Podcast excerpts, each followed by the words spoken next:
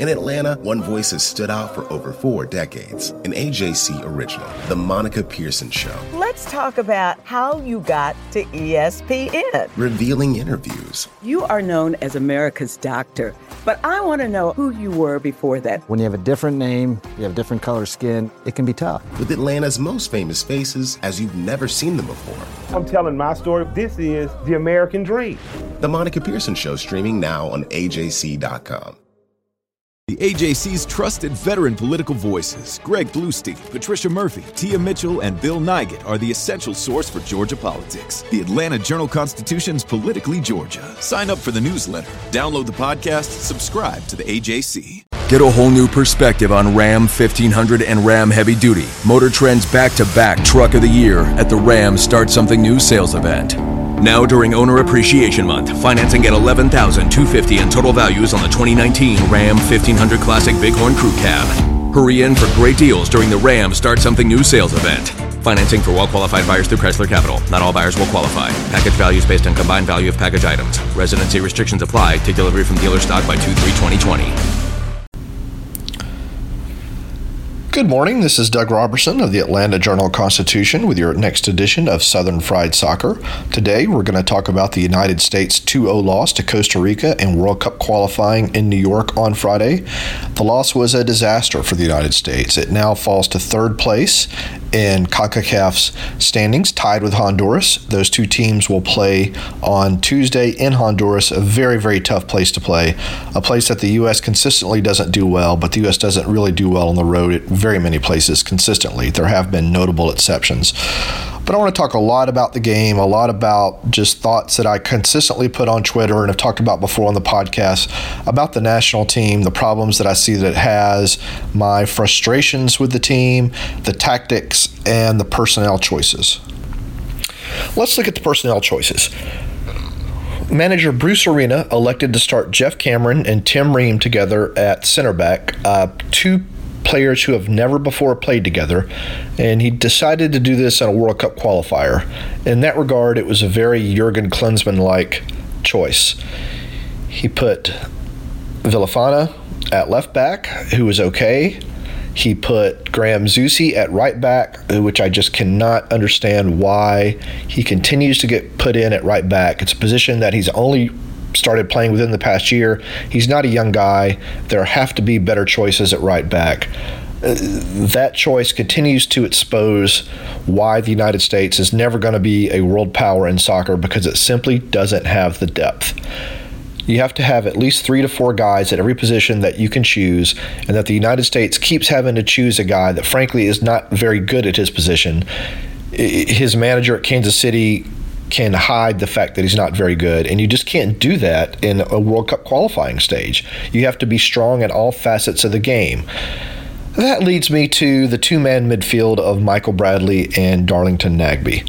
I don't know how many tweets I saw last night that keep saying Michael Bradley was left exposed by manager Bruce Arena in this formation. Well, I'm sorry, but every formation that the United States has tried, you go back and you look at the tweets, and almost every single one will talk about how Michael Bradley was left exposed. Well, if there are certain things that he can't do, then maybe he shouldn't be picked. Um, he's captain of the team. Okay, that's good. He's a great personality. That's great. He's a great leader. That's great. But when you're in a World Cup qualifying game, when you're playing national teams, if there are things you can't do, then you shouldn't be on the field. It's pretty simple.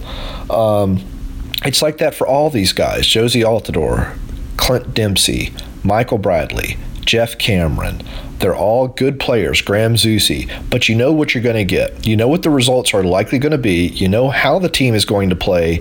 And so the shock of a loss to Costa Rica, who is a very good team, who has very good skill players, should not be a surprise. I mean, this is the same team that we've seen for eight years. It seems like it's the same team that's going to be taken to Russia. It's just, I don't know why the surprise is there. So, I mean, 30 years ago, I've watched this team play. It really hasn't gotten any better. as a national team since then.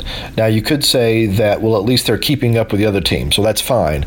Except you look at the amount of money being spent on the U.S. men's national team, the amount of money being spent in Major League Soccer, the amount of money being spent in the division leagues, the amount of money being spent on academies. For example, Atlanta United spent $60 million on its training facility. It started an academy. That's just one of of the 20 something teams in Major League Soccer. I'm sorry, my brain isn't quite doing the math this morning, who've started academies. And yet, our national team still is not any better than it was 30 years ago in terms of the actual results something has to change. The U.S. has to find an identity, it has to stick with that identity, and it has to go. The best results it has ever gotten are when it bunkers in and when it counterattacks, because it simply doesn't have the skill players to keep up with teams that are of a similar talent level or of a similar skill level. It doesn't. You could see it with Costa Rica last night.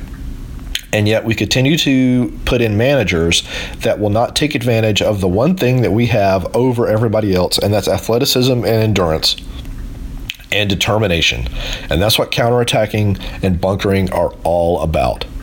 So, unless we can find a manager that can do that, then again, you shouldn't be surprised at what you see on the field. Um, there will be occasional brilliant performances like the one in Mexico, and there will be a lot of clunkers like this one in New York 2 0 loss to Costa Rica. In between is the norm, and that's what you're going to see. Um, and now some people have said, well, who would I put in place in, instead of Michael Bradley? I don't know. But I would like to give uh, somebody else a consistent run out and see pair Kellyn Acosta with Darlington Nagbe and see what happens. He's industrious. He's got an engine. He can go. Well, he doesn't have the experience to play a World Cup qualifier. Well, he's never going to get the experience unless somebody actually plays him and just lives with the results. I don't. I still cannot understand why Walker Zimmerman and Matt Hedges, the probably the best center back pairing in Major League Soccer, can't get a run out together with the national team in a friendly in an important game or what. But that's the other thing that the United States doesn't have is chemistry. Playing Cameron and Ream together for the first time makes no sense in a World Cup qualifier. Playing Hedges and Zimmerman, who play together all the time, and putting Acosta in front of them or on the left would not be a dumb decision. The, Dallas, uh, they're slumping recently, but that's more on offense than defense, I think. It would be nice to see what they can do, but no one has the courage to try to do that. Um, chemistry is so important. You look at the national teams recently that have dominated the world stage, and there are many, many reasons that they do so. But chemistry is important. Spain, where most of the guys play for two or three teams. Germany, where most of the guys play for two or three teams. Italy, where most of the guys play for two or three teams. It's that's how things work with teams. Chemistry, chemistry, chemistry. The U.S. doesn't have that because you're pulling guys from all over the world who rarely play together, putting them on the field at the same time, and tactic, tactics that they can't execute. They say they can, but it's just proven that they can't. And you expect a different result. It makes no sense. Anyway, I'd love to hear your thoughts on the game last night. You can follow me on Twitter at Doug Roberson AJC. You can follow me on Facebook at Atlanta United News Now, and you can subscribe to Southern Fried Soccer on iTunes. Thank you. I'm Ernie Suggs, race and culture reporter for the Atlanta Journal Constitution. And I'm Ned Rhone, lifestyle columnist. Atlanta has been known as the Black Mecca for so many years, but that means something different to everybody. It means everything to me. I've been living here for 24 years and I am still amazed at how rich the city's black culture continues to grow. Every day I wake up, I learn something new. Well, you all can learn something new by subscribing to the Atlanta Journal Constitution's new newsletter called Unapologetically ATL. It's all about the people, the events, and the entertainment happening in metro Atlanta that black people might want to know about. Like historically black colleges and universities, Atlanta's thriving art scene, and the city's growing neighborhoods. Wherever you live, we want to hear from you. We want to hear what issues are important to you. So subscribe today at www.ajc.com slash unapologetically ATL. Only from the Atlanta Journal Constitution.